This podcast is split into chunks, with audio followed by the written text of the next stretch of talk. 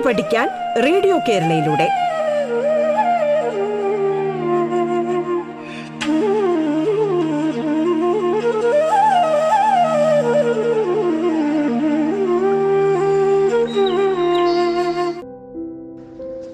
നമസ്കാരം. സംസ്ഥാന സർക്കാരിന്റെ ഓൺലൈൻ റേഡിയോ സംരംഭമായ റേഡിയോ കേരളയുടെ പാഠം എന്ന പരിപാടിയിലേക്ക് നിങ്ങൾക്കേവർക്കും സ്വാഗതം. പ്രിയ വിദ്യാർത്ഥി വിദ്യാർത്ഥിനികളെ ഞാൻ നിങ്ങൾക്കൊപ്പം Ajimon N. Thiruvananthapuram Pattom saint Mary's higher secondary സ്കൂളിലെ ഹൈസ്കൂൾ വിഭാഗം മലയാളം അധ്യാപകനാണ്. പ്രിയ കുഞ്ഞുങ്ങളെ നമ്മളിന്ന് പഠിക്കുന്നത് എട്ടാം ക്ലാസ്സിലെ മലയാളം വിഷയത്തിലുള്ള അടിസ്ഥാന വ്യാകരണ തത്വങ്ങളെക്കുറിച്ചും അവയുടെ അവതരണത്തെക്കുറിച്ചുമാണ്. അപ്പോൾ കഴിഞ്ഞ ദിവസം നമ്മൾ കഴിഞ്ഞ ഭാഗങ്ങളിൽ വ്യാകരണത്തിന്റെ കാര്യങ്ങളൊക്കെ ചർച്ച ചെയ്തു. ഇന്ന് നമ്മൾ വീണ്ടും വ്യാകരണ ഭാഗങ്ങളിലേക്ക് പോകുന്നു. പ്രിയ വിദ്യാർത്ഥി വിദ്യാർത്ഥിനികളെ ഈ ഭാഗങ്ങൾ നമ്മൾ ചർച്ച ചെയ്യുമ്പോൾ നമുക്ക് പ്രധാനമായിട്ടും വേണ്ടത് നോട്ട് ബുക്കും പേനയുമാണ്.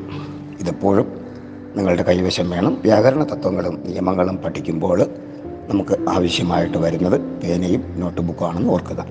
ഇന്ന് നമ്മൾ വ്യാകരണ ഭാഗത്തിൽ നമ്മൾ ചർച്ച ചെയ്യുന്നത് മലയാളത്തിലെ ചിഹ്നങ്ങളുടെ ക്രമീകരണമാണ്. ചിഹ്നങ്ങൾ ചേർക്കുക. അപ്പോൾ ഈ ചിഹ്നങ്ങൾ ചേർക്കുമ്പോൾ നമുക്ക് ഇതിനെ അറിയാം. നമ്മളുടെ കൈവശം അല്ലെങ്കിൽ നമ്മൾ ഒരു പുസ്തകങ്ങൾ വായിക്കുമ്പോൾ എന്താണ് പറയുന്നത്? ഒരുപാട് പാഠഭാഗങ്ങളിൽ നോക്കിക്കഴിഞ്ഞാൽ വാക്യഘടനകളിൽ വാക്യ ഘടനകളിൽ പല തരത്തിലുള്ള ചിഹ്നങ്ങൾ പ്രത്യക്ഷപ്പെടുന്നത് കാണാം. അപ്പോൾ ഈ ചിഹ്നങ്ങൾ ക്രമീകരിക്കുന്നതിന് ഒരു പ്രത്യേക സ്ഥലങ്ങളുണ്ട് പ്രത്യേക നിയമാവലികളുണ്ട്. അപ്പോൾ അതിനു വേണ്ടി കുറച്ച് ചിഹ്നങ്ങളും അവയുടെ പ്രയോഗങ്ങളും എന്തിനൊക്കെ വേണ്ടിയാണെന്നുള്ള കാര്യങ്ങളാണ് നമ്മളിന്ന് ചർച്ച ചെയ്യുന്നത്. അപ്പോൾ നമുക്ക് ഒരു ചിഹ്നങ്ങളായിട്ട് ആരംഭിക്കാം. ആദ്യത്തെ ചിഹ്നത്തിന്റെ പേരാണ് വിരാമം. വിരാമം എന്ന വാക്കിനെ നമ്മൾ ഇംഗ്ലീഷിൽ നമ്മൾ ഫുൾ സ്റ്റോപ്പ് എന്ന് പറയും. Full stop Bindu. ബിന്ദു എന്നും പറയാറുണ്ട്. പക്ഷേ ബിന്ദുവിന് ബിന്ദു എന്ന് പറയുമ്പോൾ വേറൊരു ചിഹ്നം കൂടി ഉണ്ട്. അതുകൊണ്ടാണ് ബിന്ദു എന്ന് പ്രയോഗിക്കാത്തത്. ചിലർ ബിന്ദു എന്നും പ്രയോഗിക്കാറുണ്ട്. പ്രധാനമായിട്ടും യഥാർത്ഥത്തിൽ അതിന്റെ പേര് വിരാമം എന്നാണ്. വിരാമം എന്ന വാക്കിനെ നമ്മൾ നിർത്തുക തടസ്സപ്പെടുത്തുക എന്നൊക്കെയാണ് അർത്ഥം. വിരാമം ഇട്ടു അല്ലെങ്കിൽ നിർത്തി എന്നൊക്കെ നമ്മൾ പ്രയോഗിക്കാറുണ്ട്. അപ്പോൾ വിരാമം എന്ന വാക്ക് അല്ലെ എന്ന ചിഹ്നം എപ്പോഴാണ് ഉപയോഗിക്കുന്നത് ചോദിച്ചാൽ നോട്ട് ബുക്കും പേനയും കൈവശമുണ്ടെന്ന് ഞാൻ വിശ്വസിക്കുന്നു. വിരാമം എന്ന് പറഞ്ഞാൽ ഒരു പൂർണ വാക്യത്തിന് ഒടുവിൽ ചേർക്കുന്ന ചിഹ്നമാണ് വിരാമം. ഒരു പൂർണ വാക്യം പൂർണമായി ഒരർത്ഥം കിട്ടുന്ന ഒരു വാക്യത്തിന്റെ ഒടുവിൽ ചേർക്കുന്ന ചിഹ്നമാണ് വിരാമം എന്ന് പറയുന്നത്. അപ്പോൾ എന്താണ് ഒരു പൂർണവാക്യം അപ്പോൾ ഞാൻ പറയുന്നു അതൊരു ആൺകുട്ടിയാണ്. എന്റെ പേര് രാമൻ എന്നാണ്. ഞാനൊരു വിദ്യാർത്ഥിയാണ്. എന്ന് പറയുമ്പോൾ അവിടെയൊക്കെ ഒരു പൂർണമായ അർത്ഥമുണ്ട്. നമ്മൾ ആ വാക്യങ്ങൾ അവസാനിപ്പിക്കുകയും ചെയ്യുന്നുണ്ട്. ഞാനൊരു വിദ്യാർത്ഥിയാണോ എന്ന് ചോദിച്ചാൽ അവനൊരു ഞാനൊരു വിദ്യാർത്ഥിയാണെങ്കിലും എന്ന് പറഞ്ഞ് അവനൊരു ആൺകുട്ടിയാണോ അവനൊരു ആൺകുട്ടിയാണെങ്കിലും എന്നൊക്കെ പ്രയോഗിക്കുന്നിടത്ത് ഒരു പൂർണ അർത്ഥം കിട്ടുന്നില്ല. അപ്പം അതുകൊണ്ട് ഒരു പൂർണമായ വാക്യത്തിനൊടുവിൽ ചേർക്കുന്ന ചിഹ്നമാണ് വിരാമം അല്ലെങ്കിൽ ബിന്ദു അല്ലെങ്കിൽ ഫുൾ സ്റ്റോപ്പ് രണ്ടാമത്തെ ചിഹ്നം എന്ന് പറയുന്നത് അർത്ഥവിരാമം. ഇതിന് നമ്മൾ കോമ എന്ന് പറയും. കോമ നിങ്ങൾക്കറിയാം. കോമ എന്ന ചിഹ്നം അറിയാം.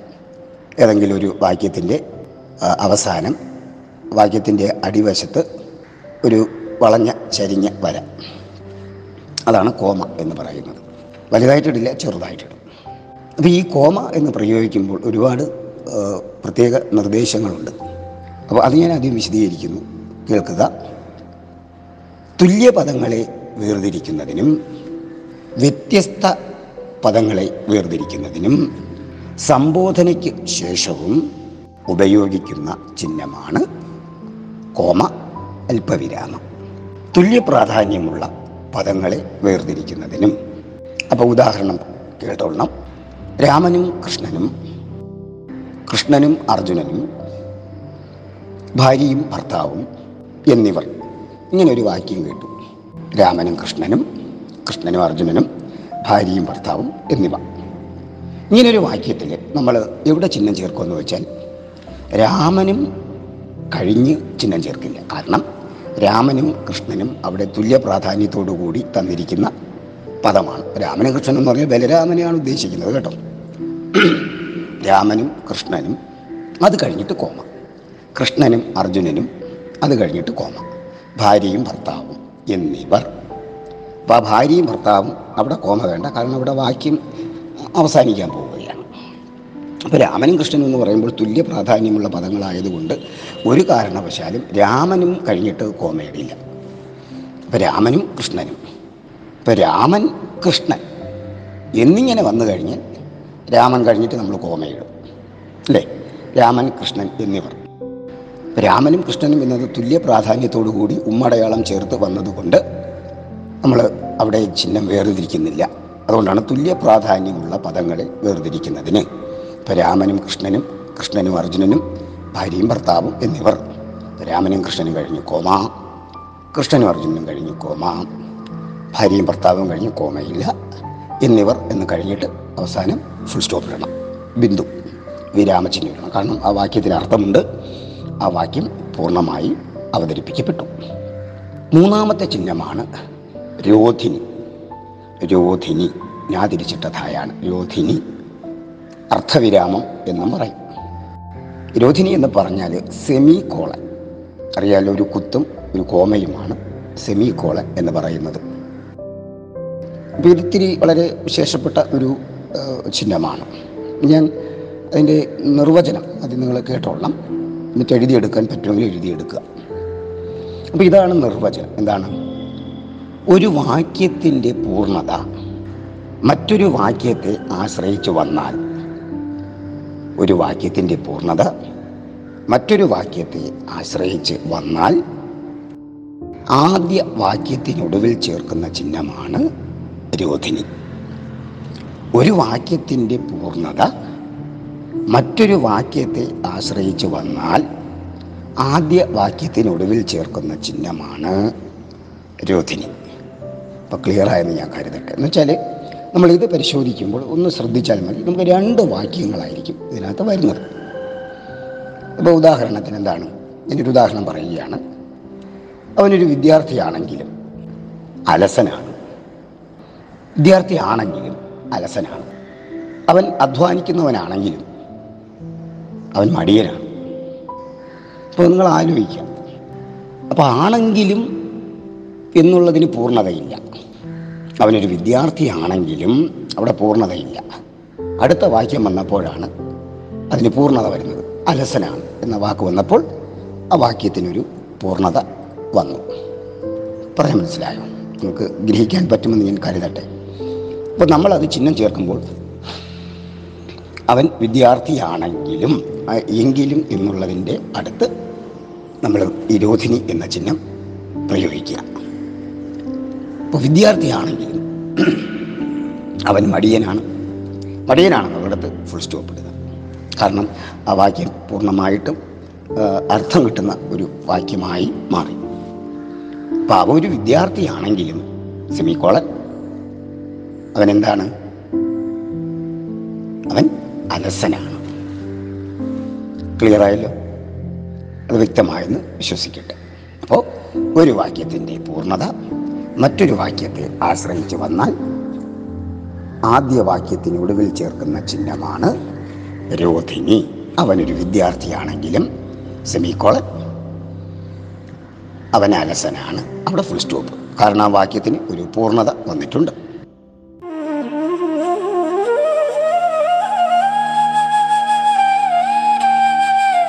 പാഠം കേട്ടു പഠിക്കാൻ റേഡിയോ കേരളയിലൂടെ. പാഠത്തിൽ ഇനി ഇടവേള.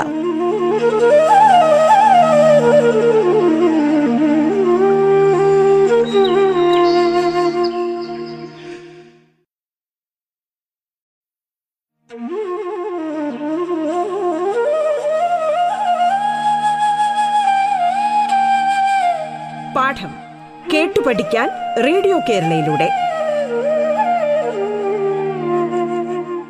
തുടർന്ന് കേൾക്കാം പാഠം.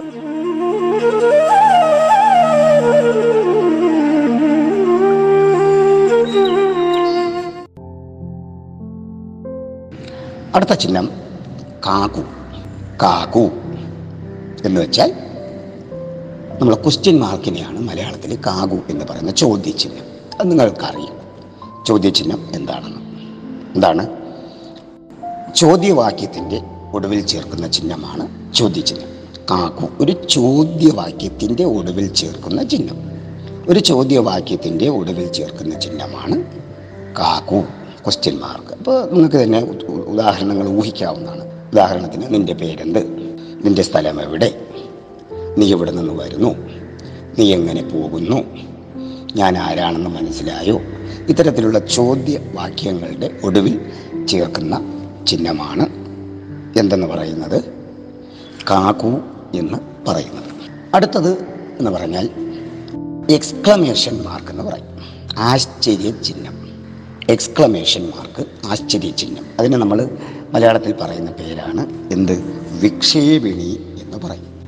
ചോദ്യചിഹ്നത്തിന് എക്സ്ക്ലമേഷൻ മാർക്കിന് ആശ്ചര്യ ചിഹ്നത്തിന് പറയുന്ന പേരാണ് എന്ത്?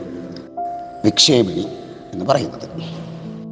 അപ്പോൾ ഇത് കേൾക്കുമ്പോൾ തന്നെ നിങ്ങൾക്ക് മനസ്സിലായി. ആശ്ചര്യം വരുന്ന ഭാഗത്താണ് ഈ ചിഹ്നം നമ്മൾ എന്ത് ചെയ്യുന്നത് ഉപയോഗിക്കുന്നത്. അത്ഭുതമായിരിക്കുന്നു എന്ന് പറയുമ്പോൾ നമ്മൾ എന്ത് ചെയ്യുന്നു?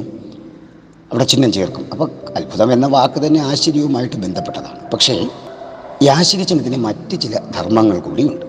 ആശ്ചര്യ ചിഹ്നം മാത്രമല്ല ആശ്ചര്യവാക്യത്തിൽ ഒടുവിൽ മാത്രമല്ല വക്താവ് പറയുമ്പോഴുള്ള ആ വക്താവ് എന്ന് വെച്ചാൽ പറയുന്ന ആളിന്റെ ഭാവം. അവന്റെ വിഷമമാകാം അവന്റെ അത്ഭുതമാകാം അവന്റെ സങ്കടമാകാം തുടങ്ങിയ പദങ്ങൾ സൂചിപ്പിക്കുന്നിടത്ത് ഈ ആശ്ചര്യചിഹ്നം പ്രയോഗിക്കും. എന്ന് വെച്ചാൽ ഈ ആശ്ചര്യചിഹ്നം പ്രയോഗിക്കുവാൻ ആ അവസാന വാക്യത്തിന്റെ അവസാനം തന്നെ ചേർക്കണമെന്നല്ല അതിനർത്ഥം. ഈ ആശ്ചര്യം ഈ ശോകം എന്നിവ സൂചിപ്പിക്കാൻ ചില പദങ്ങളുണ്ടാകും. ഇപ്പോൾ ഉദാഹരണത്തിന് ഞാൻ നിങ്ങൾ എട്ടാം ക്ലാസ്സിലെ കുട്ടികളായതുകൊണ്ട് നിങ്ങൾ ഏഴാം ക്ലാസ്സിൽ വീണപൂവ് എന്ന് പറയുന്ന പാഠം പഠിച്ചിട്ടുണ്ട്. അപ്പോൾ അത് നിങ്ങളുടെ കൈവശം ഉണ്ടെങ്കിൽ പഴയ ടെക്സ്റ്റ് കൈവശം ഉണ്ടെങ്കിൽ എടുത്ത് നോക്കിയാൽ മതി. അതിൽ തുടക്കത്തിൽ ഹാ പുഷ്പമേ എന്ന് പറഞ്ഞാൽ അത് കുമാരനാശാന്റെ വേദനയാണ് ശോകമാണ്. അവിടെ ഹാ എന്ന് കഴിഞ്ഞിട്ടാണ് നമ്മൾ എന്ത് ചെയ്യുന്നത്? ഈ ആശ്ചര്യചിഹ്നം വരുന്നത്. നിങ്ങൾ ആ പുസ്തകം എടുത്ത് നോക്കിയാൽ നിങ്ങൾക്കത് വ്യക്തമായിട്ട് മനസ്സിലാകും. ആ ഹാ എന്ന് പറയുന്നതാണ് കുമാരനാശാന്റെ ശോകം. അപ്പോൾ ആ ശോകഭാവത്തെ അവതരിപ്പിക്കുവാൻ വേണ്ടി അദ്ദേഹം എന്ത് ചെയ്തു? ആശ്ചര്യചിഹ്നം പ്രയോഗിച്ചു. മറ്റൊന്നാണ് അയ്യോ കഷ്ടം. അപ്പോൾ കേൾക്കുമ്പോൾ തന്നെ നമ്മൾ സഹതപിക്കുന്നു. ആ കഷ്ടം എന്ന വാക്ക് വേണ്ട. ആ അയ്യോ എന്നുള്ള പദമാണ് ആശ്ചര്യത്തെ അല്ലെങ്കിൽ ആ ശോകത്തെ സൂചിപ്പിക്കുന്ന പദം. അപ്പം നമ്മൾ അതിന് ശേഷമാണ് എന്ത് ചെയ്യുന്നത്? ഈ ആശ്ചര്യചിഹ്നം പ്രയോഗിക്കുന്നത്. അപ്പം അയ്യോ കഷ്ടം ഹാവു രക്ഷപ്പെട്ടു എന്നൊക്കെ പറയുമ്പോൾ രക്ഷ ഹാവു രക്ഷപ്പെട്ടു എന്ന് പറയുമ്പോൾ ഒരു ആശ്വാസമാണ്. അതിൽ ഹാവു എന്ന് പറയുന്ന ഭാഗം കഴിഞ്ഞിട്ട് പദം കഴിഞ്ഞിട്ടാണ് നമ്മൾ എന്ത് ചെയ്യുന്നത്? ആശ്ചര്യചിഹ്നം പ്രയോഗിക്കുന്നത്. നിങ്ങൾ ശ്രദ്ധിച്ചോളണം. ആ ഒരു ഭാഗം ചിഹ്നം മാത്രം നിങ്ങൾ ശ്രദ്ധിക്കുക. പക്ഷേ ഇംഗ്ലീഷിലാണെങ്കിൽ ഇപ്പോൾ നമ്മൾ എന്താ പറയുന്ന എക്സ്ക്ലമേറ്ററി സെന്റൻസ് എന്ന് പറയുന്ന ഒരു സെന്റൻസ് ഉണ്ട്. ഹൗ വണ്ടർഫുൾ ഇറ്റ് ഈസ് എന്ന് പറയുമ്പോൾ ഈ ഹൗവൽ വാക്യത്തിന്റെ അവസാനമാണ് ആശ്ചര്യചിഹ്നം നമ്മൾ പ്രയോഗിക്കുന്നത് ഇംഗ്ലീഷിൽ. ഹൗ കഴിഞ്ഞിട്ടല്ല. പക്ഷേ മലയാളത്തിലാണെങ്കിൽ എന്ത് അത്ഭുതമായിരിക്കുന്നു എന്ന് പറയുമ്പോൾ എന്ത് എന്ന് കഴിഞ്ഞിട്ട് ആശ്ചര്യചിഹ്നം. അത്ഭുതമായിരിക്കുന്നു കഴിയുമ്പോൾ ഒരു ക്വസ്റ്റ്യൻ മാർക്ക് കാര്യം എന്താണ്? എന്ത് എന്ന് പറഞ്ഞിരിക്കുന്ന ചോദ്യവാക്യമാണ്. അപ്പോൾ അതുകൂടെ നമ്മൾ ആലോചിച്ചോളാം. ഇത്തരത്തിലുള്ള മൈന്യൂട്ടായിട്ടുള്ള കാര്യങ്ങളും നിങ്ങൾ ഇത് ശ്രദ്ധിച്ചോളാം ആറാമത്തെ ചിഹ്നം എന്ന് പറയുന്നത് ഇൻവെർട്ടഡ് കോമയാണ് ഡബിൾ ഇൻവെർട്ടഡ് കോമ മുകളിൽ സിംഗിൾ ഉണ്ട് ഡബിൾ ഉണ്ട് ഡബിൾ ഇൻവെർട്ടഡ് കോമയുണ്ട് സിംഗിൾ ഇൻവെർട്ടഡ് കോമയുണ്ട് ഇതിന് നമ്മൾ പറയുന്ന പേര് മലയാളത്തിൽ പറയുന്ന പേര് ഉദ്ധരണി എന്നാണ്. ഉദ്ധരണി എന്നാണ് പറയുന്നത്. എന്താണ് ഉദ്ധരണി? നമുക്കറിയാലോ സംഭാഷണ വാക്യത്തെ സൂചിപ്പിക്കുന്ന ചിഹ്നമാണ് ഉദ്ധരണി. സംഭാഷണ വാക്യത്തെ സൂചിപ്പിക്കുന്ന ചിഹ്നം. ഇപ്പം ഞാൻ തന്നെ നേരത്തെ ഒരു ചോദ്യവാക്യം പറഞ്ഞു. നിന്റെ പേരെന്ത്? ഇതൊരു സംഭാഷണ വാക്യമാണ് അപ്പോൾ ഈ നിന്റെ പേരെന്ത്? നിന്റെ എന്ന് തുടങ്ങുന്നിടത്ത് മുകളിൽ ഇൻവെർട്ടഡ് കോമ ഇടുക. പേരെന്ത്? എന്നുള്ളിടത്ത് inverted comma double inverted comma അവസാനിപ്പിക്കുക. അവസാനം എന്ത് ചെയ്യും? ഒരു ക്വസ്റ്റ്യൻ മാർക്ക് ഇടും. ഇങ്ങനെയാണ് നമ്മൾ സംഭാഷണ വാക്യത്തെ സൂചിപ്പിക്കുന്നത്. പിന്നെ സിംഗിൾ ഇൻവേർട്ടഡ് കോമ ഇടുന്നുണ്ട്. അത് സംഭാഷണത്തിനിടയിൽ ഇപ്പോൾ ഒരു ഒരാൾ ഒരു സംഭാഷണം നടത്തുന്നു. അപ്പോൾ അപ്രധാനമായ വേറൊരു സംഭാഷണ വാക്യ വാക്യത്തെ ഉദാഹരണത്തിന് അവൻ എന്നോട് പറഞ്ഞു എനിക്ക് ഇഷ്ടപ്പെട്ടില്ല എന്ന്. ഇങ്ങനെ ഒരു സംഭാഷണ വാക്യം വന്നു. അവൻ എന്നോട് പറഞ്ഞു എനിക്ക് ഇഷ്ടപ്പെട്ടില്ല എന്ന്. അപ്പോൾ അവൻ എന്നോട് പറഞ്ഞു എന്നുള്ളടത്ത് ഡബിൾ ഇൻവെർട്ടർ കോമ ഇടുന്നു. എന്ന് അവസാനിക്കുന്ന ഭാഗത്ത് ഡബിൾ ഇൻവെർട്ടർ കോമ ഇടുന്നു. ഇഷ്ടപ്പെട്ടില്ല എന്നുള്ളിടത്ത് സിംഗിൾ ഇൻവെർട്ടർ കോമ ഇടുന്നു. കാര്യം എന്താണ്? അത് മറ്റൊരാൾ പറഞ്ഞു എന്ന് സൂചിപ്പിക്കുന്നതിന് വേണ്ടിയാണ് അവിടെ ഒരു സിംഗിൾ ഇൻവെർട്ടർ കോമ വന്നത്. അപ്പോൾ നിങ്ങൾ ആലോചിക്കുക. ഡബിളായാലും സിംഗിളായാലും സംഭാഷണ വാക്യത്തെ സൂചിപ്പിക്കുന്നതാണ് എന്ത്? ഇൻവെർട്ടർ കോമ അല്ലെങ്കിൽ വിക്ഷേപം. ഏഴാമത്തെ ചിഹ്നം വലയം ബ്രാക്കറ്റ് എന്ന് പറയും. മനസ്സിലായല്ലോ? അപ്പം നിങ്ങൾക്ക് തന്നെ അറിയാം ബ്രാക്കറ്റ് ഇടുന്നത്. എന്തിനാണ്? പ്രത്യേകമായവയെ വേർതിരിക്കാനും പ്രധാനപ്പെട്ടവയെ തിരിച്ചറിയാനും അല്ലെങ്കിൽ അപ്രധാനമായവയെ തിരിച്ചറിയാനും ഒക്കെ പ്രധാനപ്പെട്ടതിനെയും അപ്രധാനപ്പെട്ടതിനെയും സൂചിപ്പിക്കാൻ വേണ്ടിയാണ് നമ്മൾ വലയം. ചില ചില വാക്യങ്ങൾ നിങ്ങൾ ടെക്സ്റ്റിൽ തന്നെ കാണാമല്ലോ. ചില വാക്യങ്ങൾ എഴുതി വരുമ്പോൾ ബ്രാക്കറ്റിൽ അങ്ങിടും ആണ് വലയം എന്ന് പറയുന്നത്. പറഞ്ഞാൽ മനസ്സിലായല്ലോ? ഇതാണ് വലയം. അത് അവിടെ നിന്ന് നമുക്ക് സങ്കീർണമായിട്ട് ഒന്നും തന്നെയില്ല. അടുത്തതാണ് ഹൈഫൺ. രേഖ എന്ന് പറയും. ഈ രേഖ അല്ലെങ്കിൽ ഹൈഫൺ എന്ന് പറഞ്ഞാൽ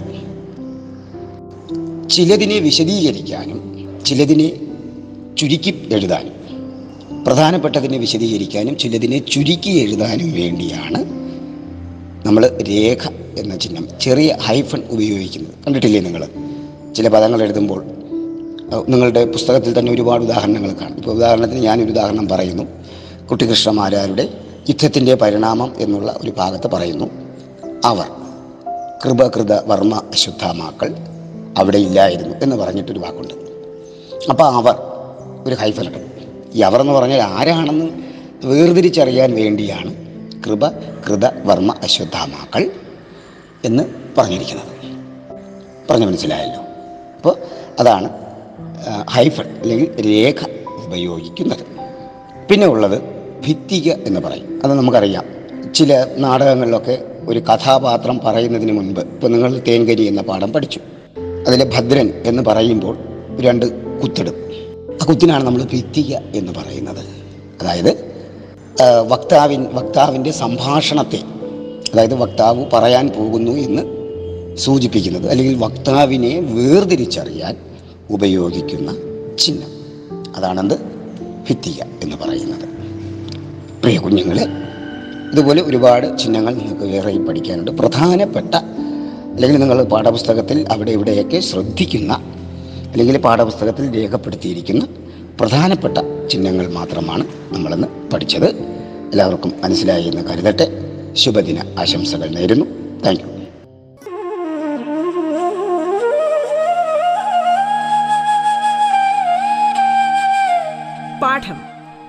പഠിക്കാൻ റേഡിയോ കേരളയിലൂടെ. പാഠത്തിന്റെ ഇന്നത്തെ അധ്യായം പൂർണമാകുന്നു. ഇനി അടുത്ത ദിവസം കേൾക്കാം. നമസ്കാരം.